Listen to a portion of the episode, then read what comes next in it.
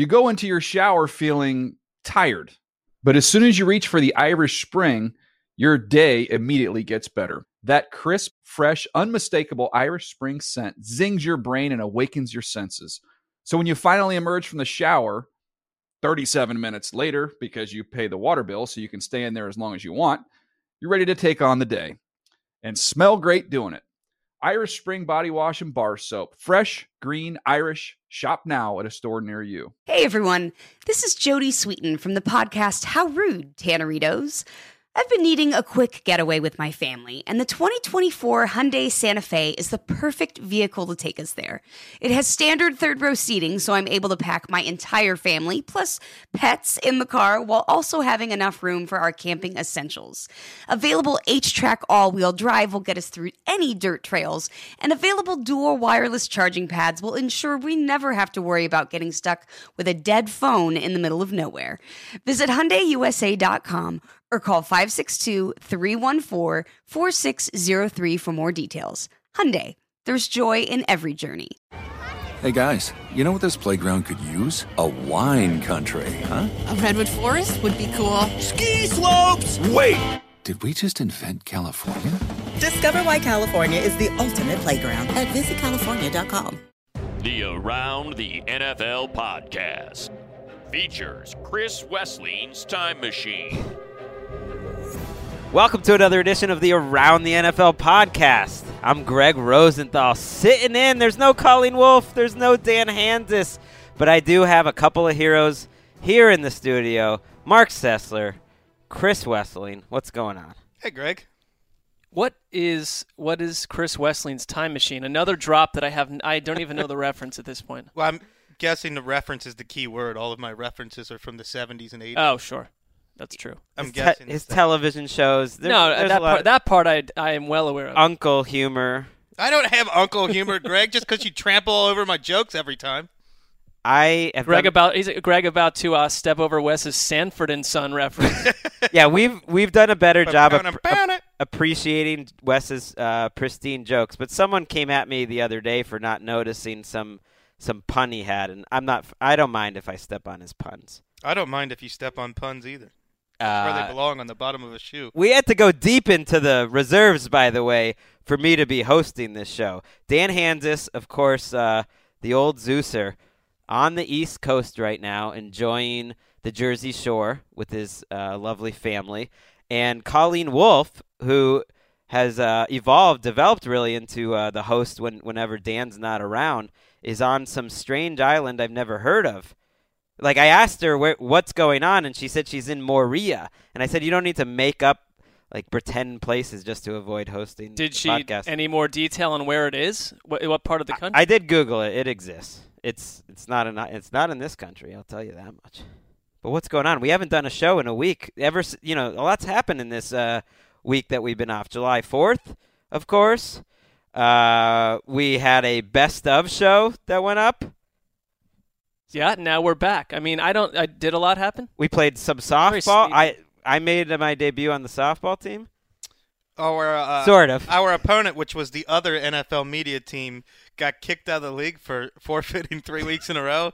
so we basically had an intra squad scrimmage, and we needed guys like Gregg and the DOP, Henry Hodgson, to show up for this event. Gregg acquitted himself quite well. Yeah, baby. I've been calling him a sneaky good athlete for a couple of years. I, I got to take out the qualifier. He's just a good athlete. What did you What did you do? I just ran all around the field. I used my hustle. You You're know? getting hits. Were you? I was getting He- hits. Yeah. these are the things that I, I notice about Greg.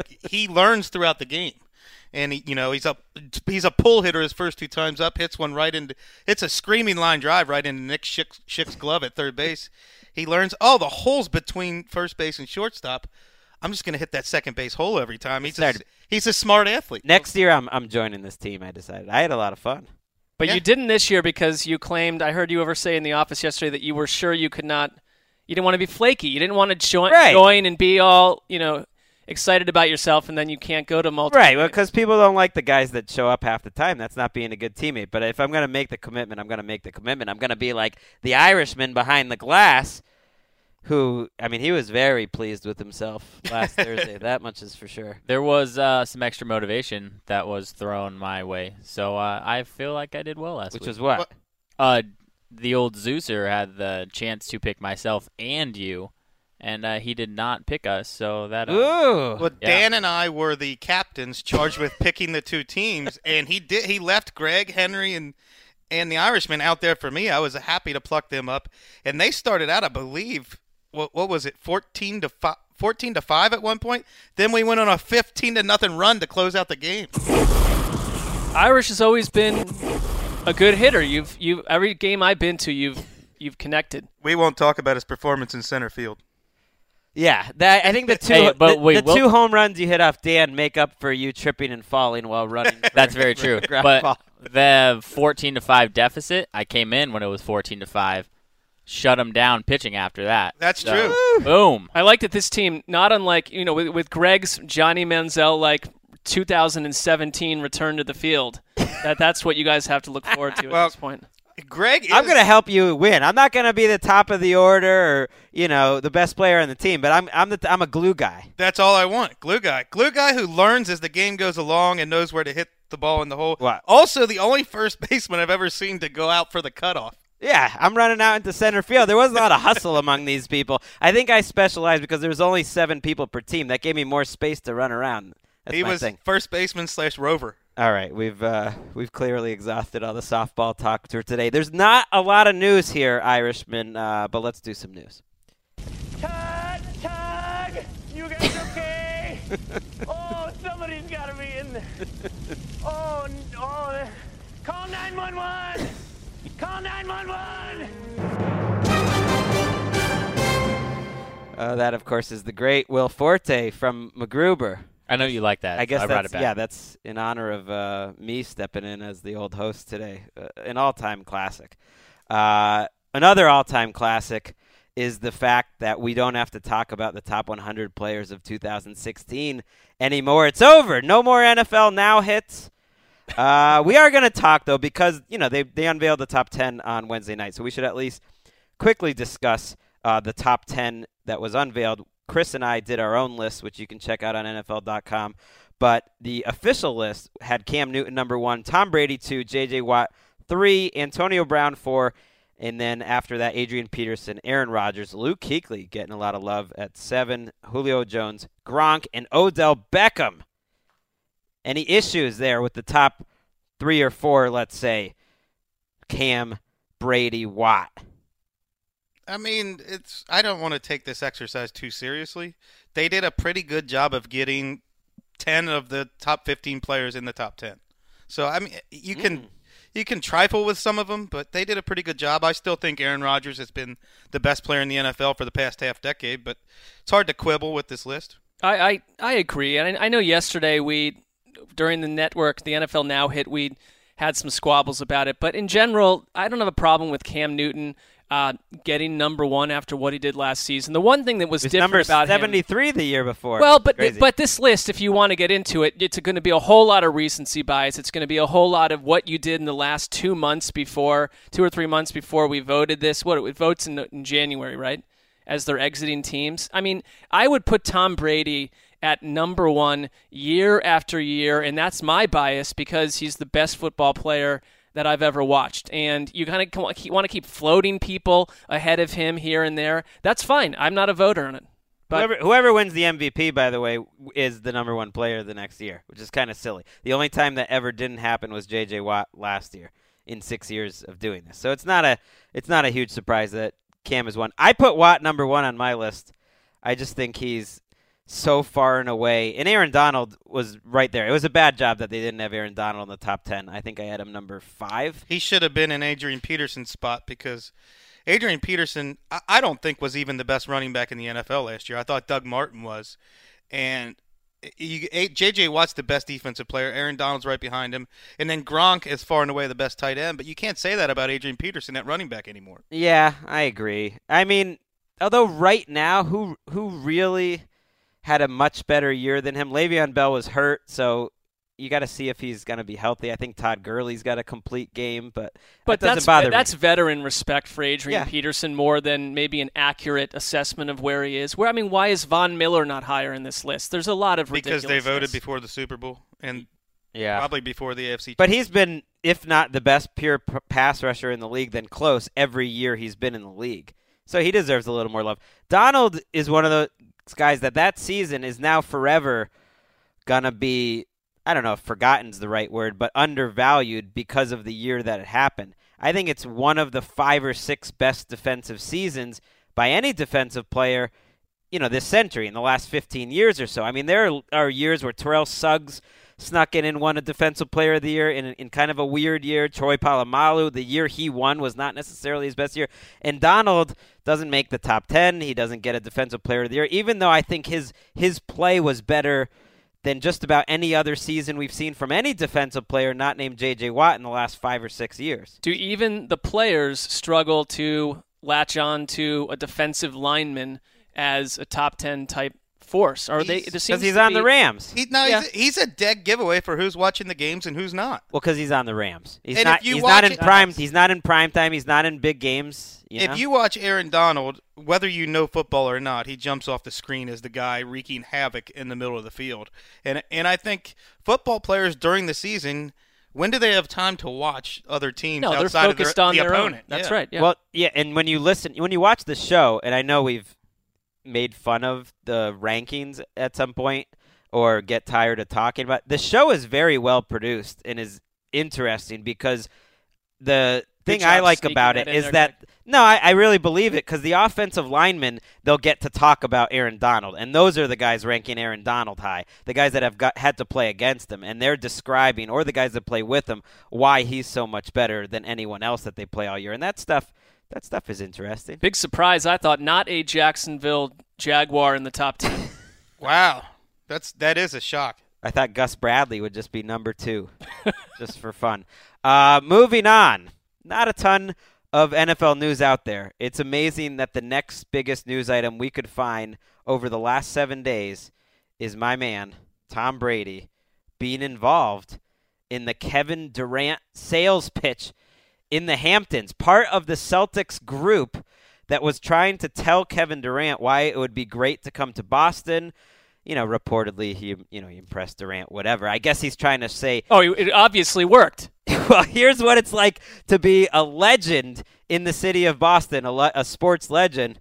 I have never heard of such a, a thing. An all time great player being part of a pitch to try to sign another superstar. Of course, Kevin Durant winds up going to Golden State, but supposedly the Celtics were probably the third in that running, a, a distant third, but they were kind of the dark horse, which is amazing for a team that you know hasn't won a ton of games over the last four or five years. What's in that for Tom Brady?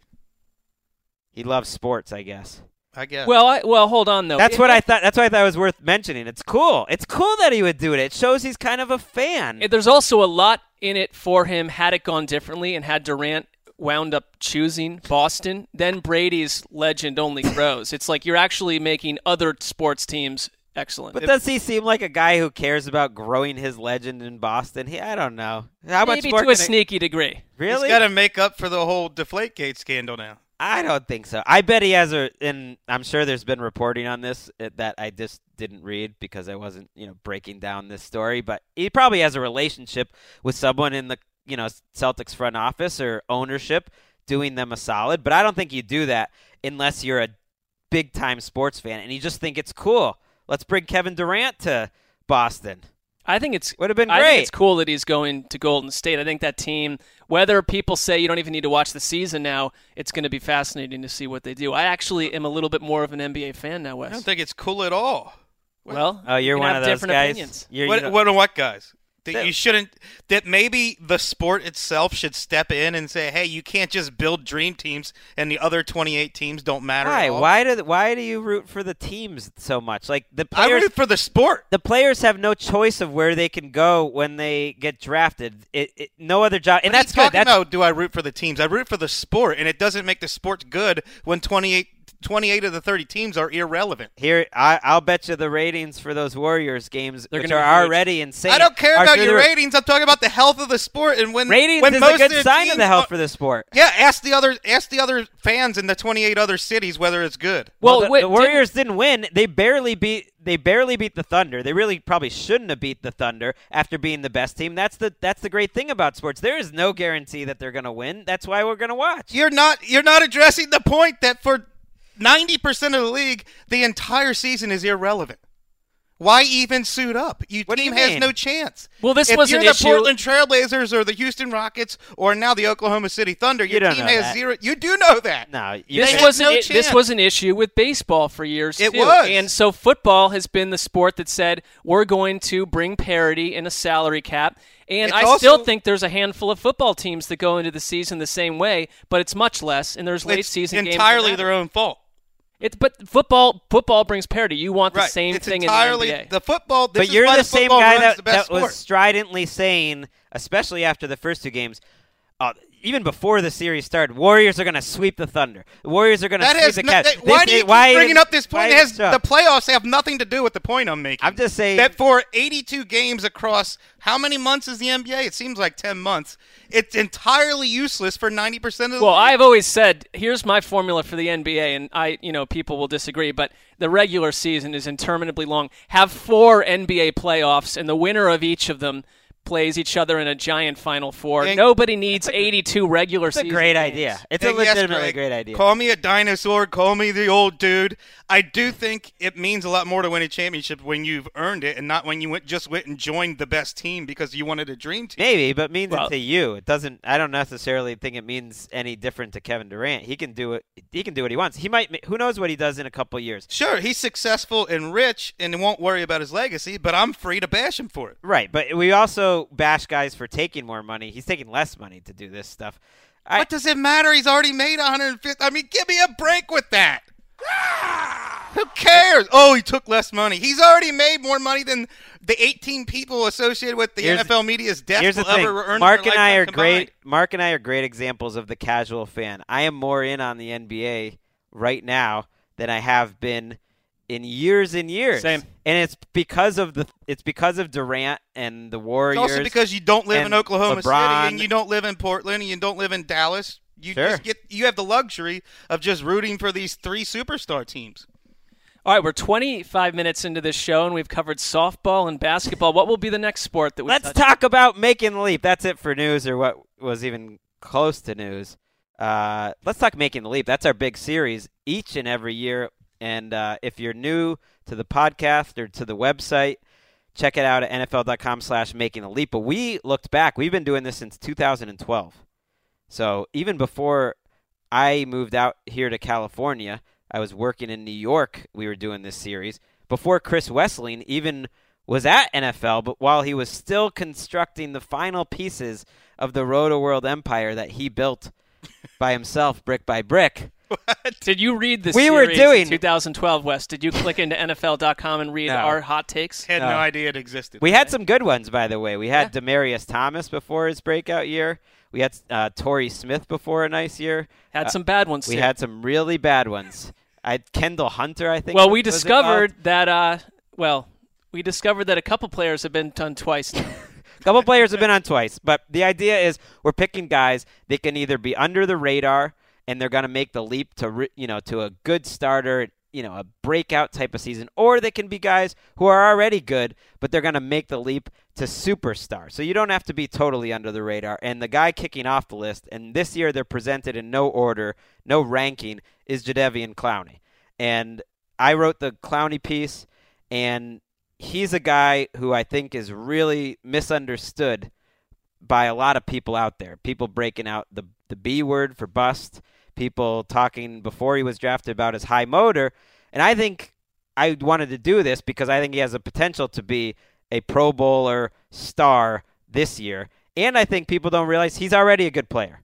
He's a good starting player. He needs to stay on the field. That's a major, major problem. And if he doesn't get over that, his career is going to be a disappointment. But when he was on the field last year, he showed a lot. He showed strength. He showed excellent run defense. I mean, you're afraid to run right at him. You're afraid to run left at Watt. That is a problem for defenses because I think he is at that level as a run defender, not Watt, but at a Pro Bowl, one of the better run defenders at his position in the league. He's just so strong that he can get rid of double teams and he's so quick he can get around people if he needs to and that all shows up on tape he's not a great pass rusher yet i have some you know things that i, I think he could he could improve on there but to me he is healthy this offseason for the first time and i think he's set up to, to kind of show everyone why he was the number one pick I thought I watched your uh, appearance on NFL, NFL HQ, and I thought you really did a good job in the face of skepticism from Jamie Dukes, who seemed to obsess over Clowney being the number one overall draft pick. Yeah, and that there's a different expectation he needs to meet. And I think you have to throw that out the window after a microfracture surgery that ruined his first season. You kind of have to throw that season out. And I thought he was a good starter in his second season already. And people seem to forget that he played 13 games last season. Yep. That it wasn't five or six. That he isn't consistently. It wasn't an injury plagued season the way the previous one was. Right. Although he had a lot of different injuries. I mean, he had a knee and an ankle, and then it uh, injury, and then he ended up with a foot sprain, and that that's what hurt was when they got to the playoffs, he wasn't there, and it really hurt the great momentum that he had because the best stretch of his career by far was the five weeks before that. I mean, he dominated a couple games. He dominated the game against the Jets, and he played outstanding against the Patriots. Uh, that was a Sunday night game that we weren't watching live, so we didn't see hear Cris Collinsworth gushing over how dominant he was. He had a couple sacks that game was incredible in the run game. And if you throw a tight end at him, I don't care if it's Gronk, he's going to make him look bad. He made Gronk look bad a couple times, especially in the run game, pushing people back. And that's the thing about the microfracture surgery that surprised me going and watching much more than I would have on a on a normal Sunday. He was explosive last year. I mean, right off the gate. I mean, he didn't look like a guy. He still looks like a guy when you watch him that stands out from the rest of the NFL players. He does. You can you can immediately identify which player is Jadeveon Clowney when you're watching the Texans, and he plays with a power that you don't often see. And he plays with hustle. That's the thing. I mean, he made so many plays, and sometimes the commenter, uh, the you know, on TV noticed it. So many plays running down from the backside, running down a play. It could be 15 yards down the field, and he's so quick. If they do those plays where you just leave the last guy on the line unblocked and you just figure your running back's going to get you know wide to the hole too fast. He kills those plays because he is he is hustling. So I did I did not see anything about his motor. And if you listen to his coaches, I don't think they do either. I think they think he is a difference maker. That their defense is totally uh, a different group when he's on the field. And they talked about this offseason being a healthy offseason finally, and that he seems to have.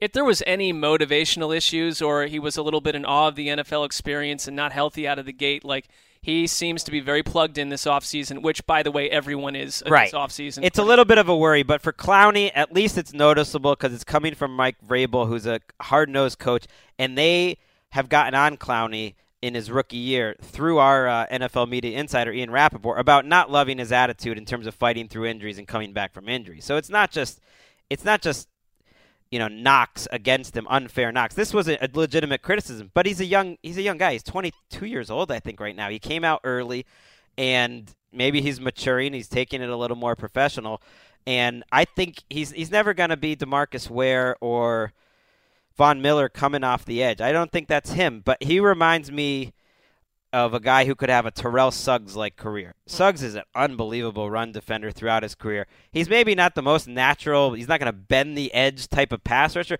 but he racked up a lot of sacks over the years just because he's stronger than everyone and he works hard. And I think that's the kind of player Clowney could be a James Harrison or a Terrell Suggs type of guy. Now, we're a week out from you doing your defensive line rankings, and one thing that I noted from your tape watching that you saw Clowney, you know, you call him an outside linebacker, but Yeah. he's up in the dirt, he's playing end, he's playing a little tackle. Does after this this making the leap project that you've done, are you willing to look at the Texans and they had a pretty they weren't even on the list of your top 12, I think, defensive lines.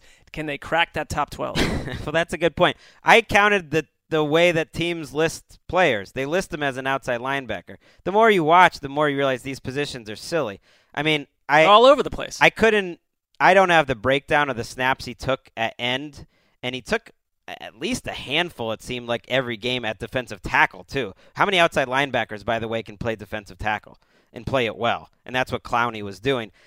It- seemed to me that at least half the snaps he, he's on the defensive line and his hands in the ground. So I, I don't know what the difference is. I mean, really. you he's like never in coverage. Khalil Mack as a rookie run stopping was a premier talent of his right away.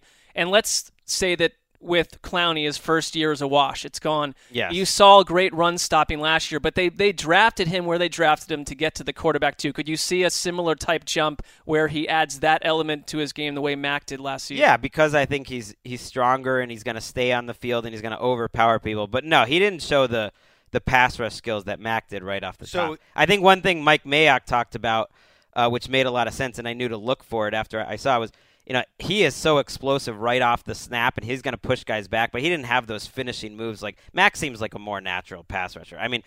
Clowney had 22 hurries in pretty limited snaps last year, but I think he can be a good pass rusher, a 10, 10 11 sack type of guy. Maybe maybe not leading the league, but this year, and then get better and better. So to actually make the leap, he needs to learn how to set up blockers and polish up some of his pass rushing moves. And stay on the field. He had four and a half sacks his last seven full games. I mean, that's a pace for about 10 sacks. So I think he can get 11, 12 sacks, be a great run defender, make the Pro Bowl. That's Jadeveon Clowney. He should give the Texans a lot of optimism. They are they are quite loaded on that defense.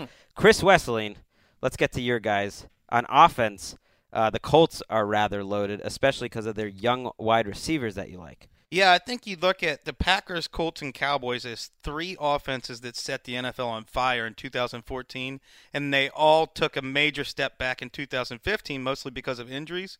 And if you're looking for a reason that they'll all bounce back, because I believe all three will, for the Colts, it's Andrew Luck's health, and then Donte Moncrief and Phillip Dorsett emerging. You know, you get Andre. Andre Johnson out of there, and who has a faster trio of wide receivers than T.Y. Hilton, Phillip Dorsett, and Donte Moncrief? I don't think any team in the NFL does. Hard to This- argue with that. This is going to be the speediest wide receiver core in the league.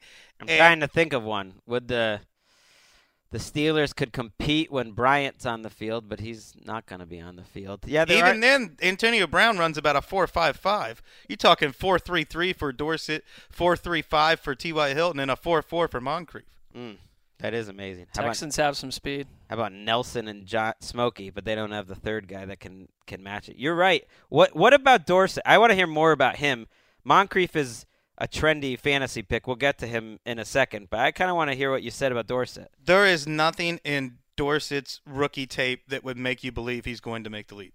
There just isn't. He played a couple of So why is he making the leap?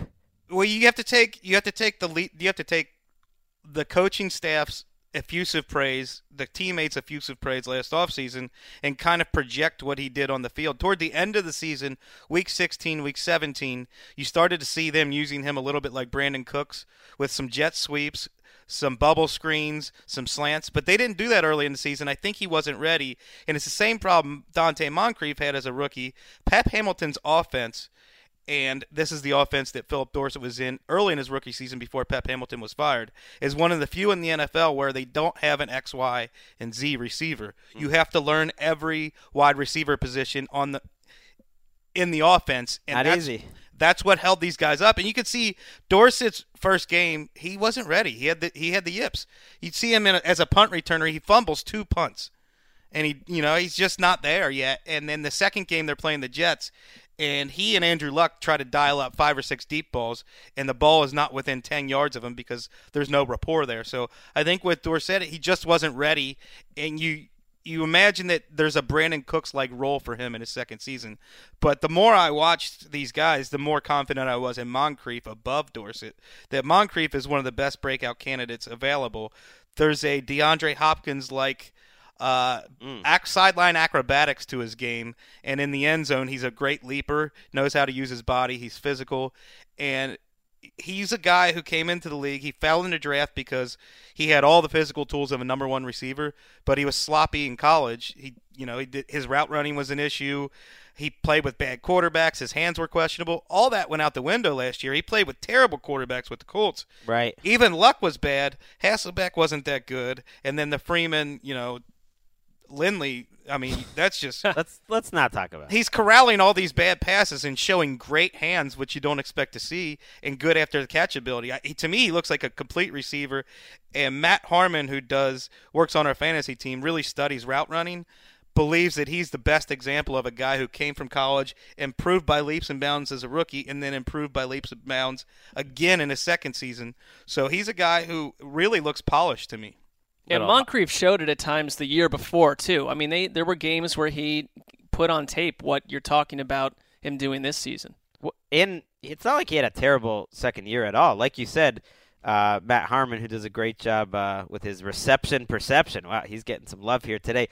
Uh, you know, pointed out he thinks he was much better as a second year. At 733 yards, even in six touchdowns, is not a bad second season in the NFL, especially considering what was around him.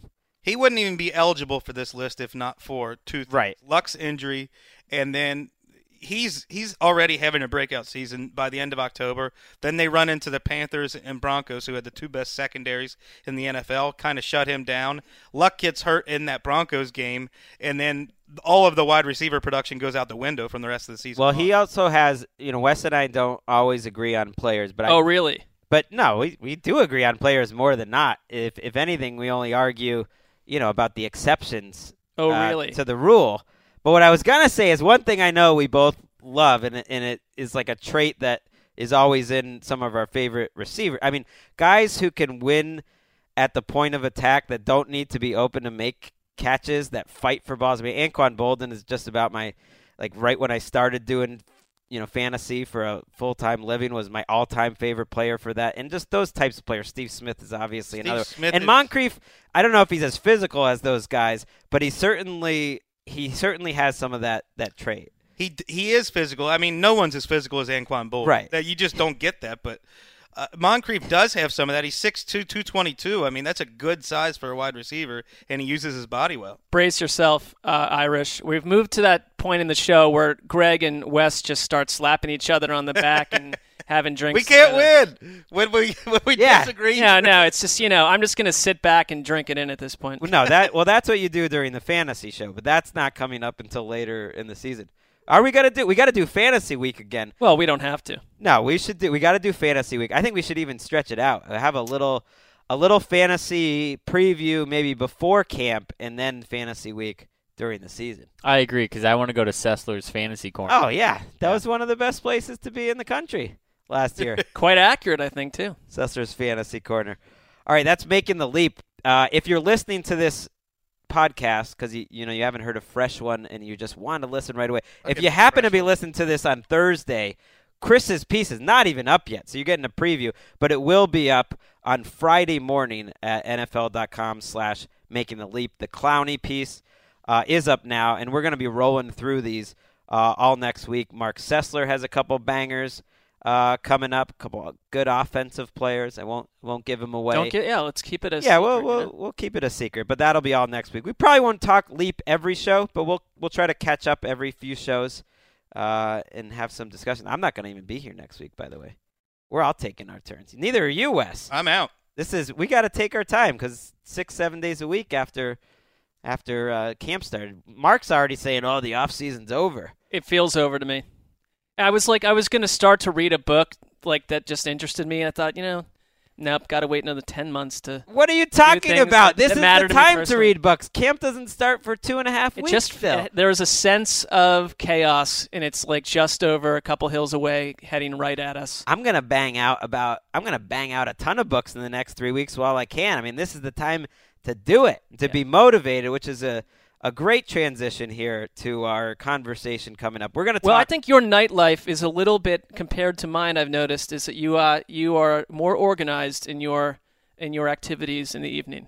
what does that mean? I mean, I, I would say one of my issues when it comes to knocking out, banging out multiple books is uh, beer would be one. Wes would be another one. Wes and beer. So you know, Well, I've Wes not and- gotten to my reading as much as I needed to. Wes and beer are the are basically the same thing. They're the same thing. It, they're redundant. Look, You could say Wes or beer. we have a job. They where go we together. Have, we have two months to live. Yeah, May and June. So that's when I get it done. yep. that's fine. I'm a bad influence on Marc during those two months. Well, I don't. I'm not sure it doesn't go both ways, but Oh, it definitely goes both ways. If any, if I'm ranking it who has a worse influence on the other. Don't need to In an rank it. upset, I'm giving it to Marc's a worse influence on Don't Wes. need to rank it. Why rank that? It's Why would you need to rank that type of thing? I rank everything. It's just what I do. That's basically my job description. Uh, Up for debate. yeah, my kids don't like it. That's for sure. I rank some books. That's right. Mm. The summer reading list. And we mentioned this earlier in the offseason that Chris Wesseling dropped a hammer. NFL.com slash books for the rest of time is going to be there.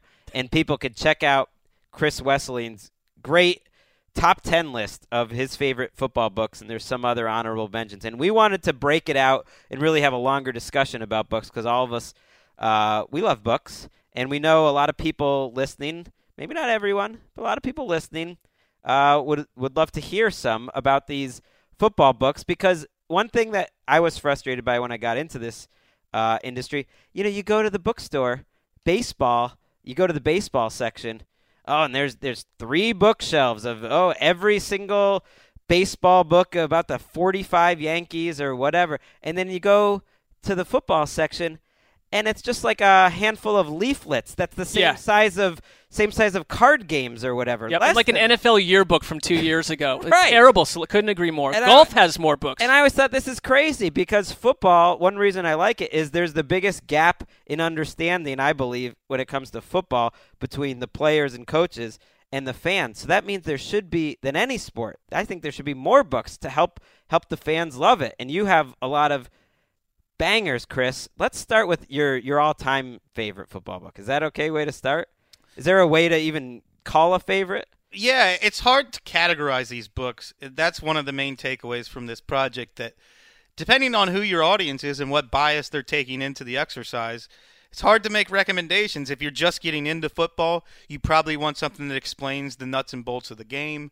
Uh, if you appreciate fiction, my favorite book is A Fan's Notes, and right up there is Billy Lynn's Long Halftime Walks, which to me are, are two of the top five books ever written on uh, fiction, literature, and American sports. I mean, A Fan's Notes captures football better than any, I think, any book or why fame and football go together.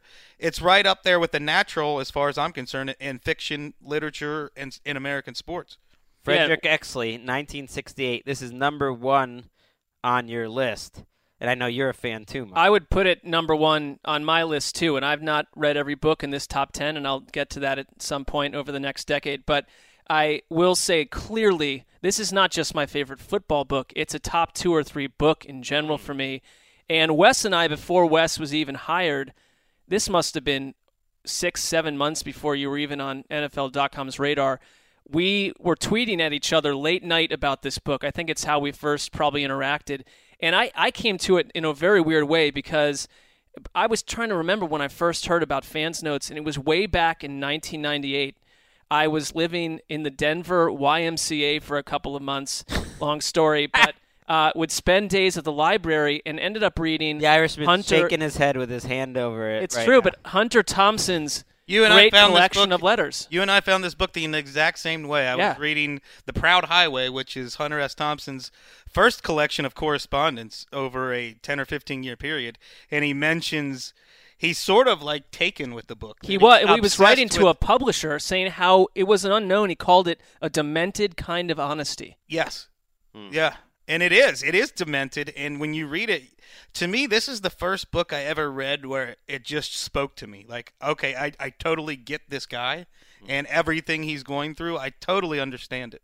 he it is it's in that sort of I don't know if it's a category or genre or th- there is like a type of book of like the book as salvation and I don't want to get too deep into this but this book is almost the reason why he went through all that is to create this one book and the evidence that's in your hand is the evi- like it makes it all worth it. It's sort of the evidence of his greatness and he didn't go on to write a bunch of other great books but he managed despite all the things going against him to create this thing that here almost 50 years later two guys that have nothing to do with them are connecting with which is I mean that that's the best thing I thought he, yeah, and I thought he his ability to kind of describe his obsession with the New York Giants in a certain era of the Giants, And specifically Frank Gifford. and Gifford and to the point where, like, I think anyone that grew up loving football from an early age, there was a certain ritual to Sundays that,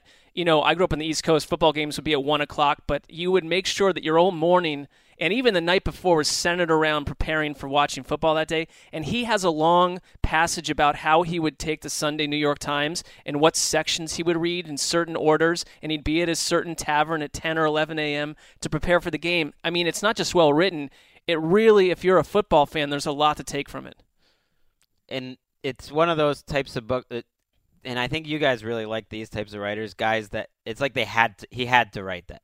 He had no choice that he's just writing with like in, insane urgency. Like Hunter S. Thompson is is like that. You like Kerouac, Sessler. It's like they just have to get it out. Let's go to uh, what were we gonna say? Well, part of that part of that urgency comes from being an outsider in America. To me, it's one of the best books about America. Like Mm. Gatsby is about America and its potential, and Exley takes a lot from that. I think. And that's where the urgency comes from. That he has no place in this country. He feels like an outsider. What stands out uh, to you, Sessler, from your football box? It could be on Wes's list. Doesn't have to be. Is there is there one that's that stands out for you other than the fans' notes? I think that we uh, we all liked Education of a Coach. Yeah. uh, which is a great book. Um, and you said this so well in your write up of it that David Halberstam, he is he is a historian and a writer first, and eventually got to football as a subject matter. And the mix of him and the study subject, which was Bill Belichick, and not just Bill Belichick in what you would think would just be kind of a tell-all biography, but really at a point in time where he was learning how to turn the Patriots from yes, they won a Super Bowl into something much more than that, and the unpacking of like Ernie. It's the first time I had really read about Ernie Adams, Belichick's behind-the-scenes guru. He just he describes uh, Belichick's obsession from an early age with football in a way that is it's an excellent read. You're suddenly 250 pages into it, and whether or not you like the Patriots, you got to respect what the writing's about here. David Halberstam is probably my favorite sports writer of all time. I love hmm. Gary Smith and Jim Murray and a couple other guys too, but you're talking about a Pulitzer Prize winner for his reporting on the Vietnam War. And then he writes the best and the brightest about the Kennedy White House, which is so acclaimed. I mean, he's one of these guys who writes about sports. He called them his little entertainments because it's basically a break from his real job. And he's so good as a writer that he can write sports with anyone. But yeah, I Everything they had, which is a collection of his sports writing, the article. love that book. Is fantastic. Breaks of the game. He's got some NFL stuff, and yeah, Breaks of the Game is the best basketball book ever written. And Bel- Belichick was, you know, he's canny and smart. And the only reason this happened is because they apparently are neighbors on their vacation homes, and so they became friends. Gregg teaches tennis to their kids No, up there in Martha's Vineyard. but it does show the other side of Belichick, which is, you know, one of the things that just stands out when I think of this book is how he is al- he always throughout his life is sort of challenging conventional wisdom, and is that the right way to do things? And that is sort of the to me, and you learn about his father, of course, is a is a huge, huge part of the book. I think that's why he agreed to do it. Is it's almost a, a love letter to his father, but it's also a love letter to don't accept what everyone that's above you is telling you, because that's how he got ahead, essentially. Hmm. I love that as a bio. Let's let's break it into bios, because I, I did um, I did actually. Let's go around. I'm I'm gonna give you my first my favorite book, which is I think if you're gonna read one book on the NFL, if I'm just going to pick one, I'm going to go New Thinking Man's Guide to Pro Football by Paul Zimmerman. To me, Dr. Z, and it was cool on MMQB last week. They had a Dr. Z week, which I recommend uh, you go check out. They also had a GoFundMe um, thing that they put together to to help uh, Dr. Z out, Z out, who's struggling with health issues. Man, this guy, all I thought when I read these books was, I wish someone could write these books today because they're incredible. And if they were writing about the players today in this sort of way, it would blow me away. Just the how in depth it was going through each position and just this style that he has almost of reporting to an incredible degree and it's almost just like a collection of the quotes from the players all tied together in a way that really helps you I think understand the sport in a totally different way what goes into playing each different position. I would recommend you pick up the new Thinking Man's Guide to Pro Football which is the 1987 update of uh, the 1971 book which was his original. They're both great. They're not that that much different. But it it is really it's he's just an amazing writer. I love Uh, some of his other football books, like the last season of Weeb Eubank, is a really terrific season in the life book with the Jets, and he just gets such honesty and such inside sort of access that you don't see elsewhere. I think a lot of writers today, including me, try to write like Dr. Z. And it's the combination of he knows he played in college and he played some semi pro football after that. He knows the X's and O's better than anyone who's ever written football. He knows the game film. He also knows the history of football and how to tie that in to what's going on while he was still writing, how to tie that in, and he and he could report. He had so many he, he had so many connections in the game, and he could spin spin a yarn, tell great anecdotes. So it wasn't too dry. Whereas if you read Finding the Winning Edge, which is another book that every coach has on their shelves, very dry, kind of like a textbook for football. Doctor Z's stuff reads like fun. And he understands the nuance of every position on the field, every coach on the field, every game plan going on.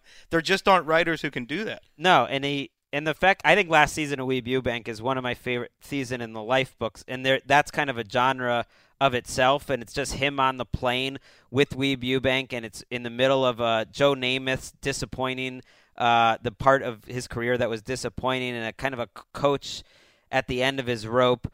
I love those season in the life books in general. Uh, Bringing the Heat by Mark Bowden about the Eagles in the early 90s is another one. Three Bricks Shy of a Load by Roy Blount about the 70s Steelers is insane writing. It's it's very 70s Good writer. Hunter S. Thompson types and just the the characters. You would just love it's just never going to happen again. You would love to see the characters. Well, wait. Let's talk about Hunter S. Thompson for a second because it's not a book necessarily, but it is included in some of his books. His Super Bowl reporting is Fear and Loathing from the Super Bowl, which you can find Incredible. in The Great Shark Hunt, one of my favorite books of all time. That's the best compilation of Hunter S. Thompson.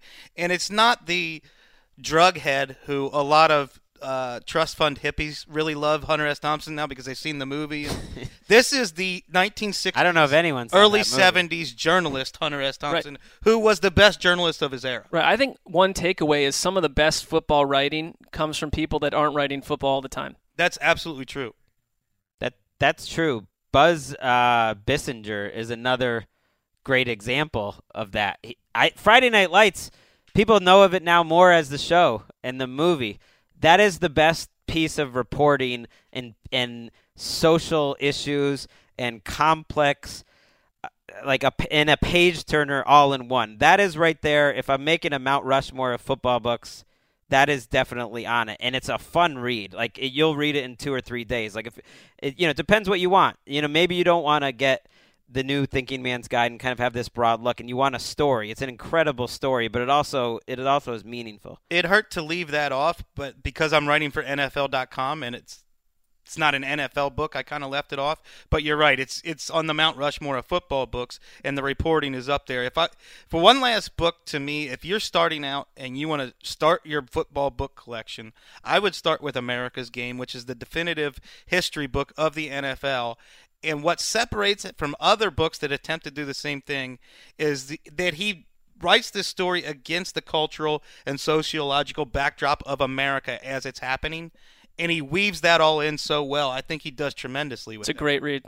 What else? Is there anything? We got a few more minutes left here. Are there any on your list that that stand out to? I feel like I again just check out the list because we're gonna miss Billy- some of our favorites.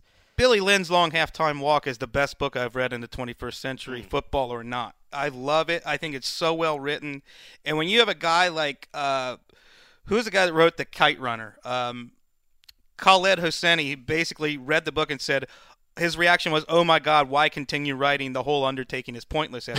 it's that well written. He captures the 21st century George W. Bush America, where we're in these wars, and football is this thing where it's it's it's a thing of superabundance and excess where we've got all the planes flying over, we've got all the pageantry, you've got Destiny's Child at halftime gyrating, and the whole thing just the excess of football in the early 21st century. and it's and and it's got a great uh, Jerry Jones ish figure uh, that is the Cowboys owner in this, which is great. I mean, it's not exactly Jerry Jones necessarily, but it's it's the Cowboys and it's the owner and the whole the whole thing is great. I'm really looking forward to the movie. See, if we're gonna give recommendations here, read this book before the movie comes out in November, December. It's gonna be a tough movie to pull off, but it is Ang Lee directing it. Who's a great director, and I think it'll be cool. I agree with you. It's one of it would it would be in my top you know ten books period that I've read you know this decade. over Who's the, the, last star in it? Who?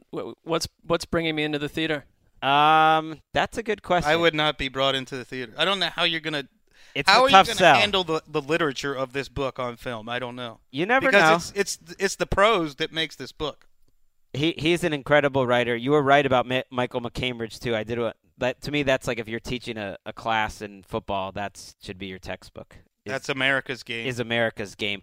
Um, we got a few more minutes. I want to throw out when Pride Still Mattered, which is one that certainly has gotten love over the years. But that that would be my number one bio. I of- agree. Of, football bios, it's great because it punctures a lot of the little the myths that that we as you know football fans 50 years later just assume is fact. One thing i didn't even realize until i think i read the afterword of this book is is the the title is sarcastic. It's not it's not to you know people don't take it that way but the title is sarcastic when pride still mattered. It, it a lot of it shows you how little things have changed that you don't need to put this guy on a pedestal and make him some otherworldly guy to to show his great Vince Lombardi, we're talking about. Vince Lombardi. I'm he has sorry a, about that. he has a phrase for that. David Maraniss, the author, has a phrase for that, which to me is the key phrase in the entire book: the fallacy of the innocent past. And we apply that to everything in life. That the past was so much more innocent, and the past honestly was not innocent Of course not. Well, the best thing about that book, and it's one of the first football books I read, was the fact that it paints Lombardi as very much a flawed human who drove certain people absolutely nuts. That he was great through hard work at what he did, but, you know, we've turned him into a myth when he was very much a normal man. Well, like all humans, there's a duality in him, and I think Maraniss captured that really well. I another bio before we get out of here. Namath by Mark Kriegel is a really good one. I think some of the there's some fun. Uh, tra- Johnny U is a good bio. That's a good one. Training camp one. I love the training camp. That's sort of a genre too. A few seconds of panic, which if you're looking for a book more about the modern NFL, it's with the 2006 Broncos from a really good writer, Stefan Fatsis, who makes you love Jake Plummer, by the way. Like, and you really get to know these players on the Broncos really well. That's a good one. Paper Lion is a classic. It's not your favorite, Wes, but I, I think it holds up well. I still love it. Yeah, I know it's there's all these books that you're supposed to love because they're classics, and I couldn't get through a Paper Lion. Oh, I, really? I didn't think it held up well at all. Oh, I love it. And, I, and one, I'm a George Plimpton fan. Like I've read Good his, sequel too. Mad Ducks and Bears or something. that one. I liked better. One last one, not so football oriented, but uh, My Little Pony Applejack, the honest to goodness switcheroo by GM Berrow. Time to go. Show over. Um, you know what's the truth is I recently purchased a My Little Pony and a My Little Pony book. Now the show's over. I am not a brony. Don't don't allow any context. I'm not a for that. But um, you know the my daughter wanted it. Now you can trade stories with Ali Made Bob a made a trip to Toys R Us, got a little My Little Pony. Nothing will you know question your masculinity than walking through a store with that. Let me tell you. Uh, all right, we've run out of time. We got to get out of here. Uh, that was a fun chat about football books, little making the leap. We are out of here uh, for the weekend. Dan Hanzus will be back on Monday with the show. Mark Sessler will be here for that. Wes and I will be on vacation, but I think they'll try to get Colleen Wolfe in here. We'll have some, see if we can have some other special guests next week, and that'll about do it. For the Sizzler, Chris Wesseling, of course, Brandon, and some shadowy league figures telling us to wrap up behind the glass. I'm Gregg Rosenthal. Till Monday.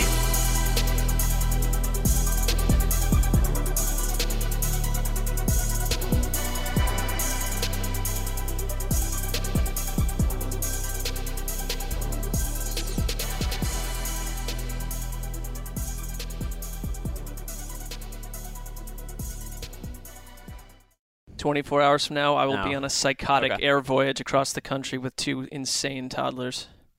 You go into your shower feeling tired, but as soon as you reach for the Irish Spring, your day immediately gets better. That crisp, fresh, unmistakable Irish Spring scent zings your brain and awakens your senses. So when you finally emerge from the shower 37 minutes later, because you pay the water bill so you can stay in there as long as you want, you're ready to take on the day and smell great doing it. Irish Spring Body Wash and Bar Soap. Fresh, green, Irish. Shop now at a store near you. Hey guys, you know what this playground could use? A wine country, huh? A redwood forest would be cool. Ski slopes! Wait! Did we just invent California? Discover why California is the ultimate playground at visitcalifornia.com. If a new house is on your wish list in the next five years, grow your savings faster and experience your dreams with an Ohio Homebuyer Plus account from Kemba Financial Credit Union. A savings account specifically designed to save for a new home where you can earn 7% APY, a $500 matching bonus, and a $1,500 mortgage closing cost credit. Learn more at Kemba.org. Offer expires March 31st, 2025. APY equals annual percentage yield. Restrictions apply. NMLS 292230. Equal housing lender. Federally insured by NCUA.